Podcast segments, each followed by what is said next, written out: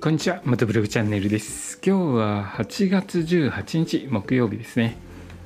えー昨日の夜ですかね、ちょっと外歩いてましたら、スズムシの音が聞こえてきまして、着実に秋に、えーなっているなと感じました。まだまだ暑い日続きますけれども、えー秋どんどん近づいてきてますね。秋になってきてますね。季節の移り変わり早いですね、えーまだ 残暑ありますので熱中症の方対策しっかりした上で生活していきたいですね。道の駅全国制覇の旅なんですけれども今日下調べした道の駅は岐阜県の道の駅名宝を調べました。場所は岐阜県郡上市にある国道472号の道の駅ですね。郡上市は昨日も話しましたけど道の駅多いですね。道の駅多いので、まあなかなか苦労するかなと思います。えーここは駐車場が普通自動車120台止められる駐車場があるので大きな施設ですね。道の駅としては大きいです。120台の駐車場があるので随分大きい施設なのかなと思います。えここの駅ではですねえー物産館があり名宝ハム名宝トマトケチャップ名宝ケイちゃんケイちゃんっていうのは何だろうなと思ったらですね鶏料理みたいですね。あのー鶏鶏肉をジンギスカンみたいな感じで焼き上げた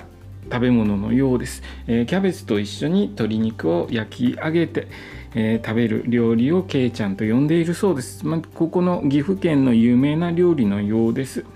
えー名宝という名前がついた。地域ブランドが揃地域ブランドの商品が揃っているようですね。えー名宝ハム美味しそうですね。ちょっと写真 見れなかったんですけれども、えーハム美味しいんじゃないでしょうか。それとですねここ名宝道の駅名宝は鶴住の里公園と隣接していて鶴住の里公園では川遊びや魚釣りができるそうです。これは写真僕見ました。写真見たんですけどもとても綺麗な川でですね川遊び楽しんだり魚を釣ったりすることができるようです。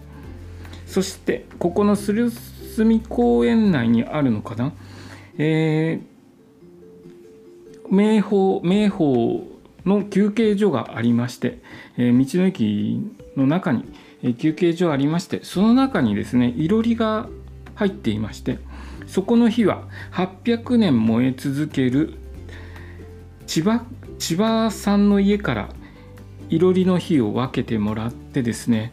えーその火は20年以上一度も消えることなく、えー燃え続けているそうです。えすごいですね。僕いろりの火っていうのは毎日消してつけてっていうのを繰り返してるのかなと思っていましたらずっとつけっぱなしなんですね、えー多分管理すごく大変なのかなと思うんですけれどもずっと燃え続けているそうです。この千葉さんの家千葉家ですね。千葉さんの家800年も燃え続けているっていうのはすごいですね。この火を絶えさせないような努力ずっと800年続けていらっしゃるんですね、えーこれはすごいことだと思いました、えーその火をですね、まあ、あの千葉さんのところには行ってないですけれどもここの名宝で20年以上その日を分けてもらったいろりを見ることができます。そこのいろりで焼いたイワナ塩焼きも食べることができます、えーイワナ塩焼き1匹いくらかなと思って調べたんですけども400円というお手頃な価格ですね。あのー他の観光地とかで 食べると いい値段しますのでえここでイワナ塩焼きをイワナ塩焼きを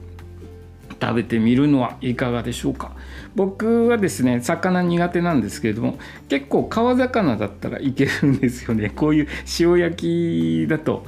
割と食べれるんで鮎の塩焼きとかイワナの塩焼きとか、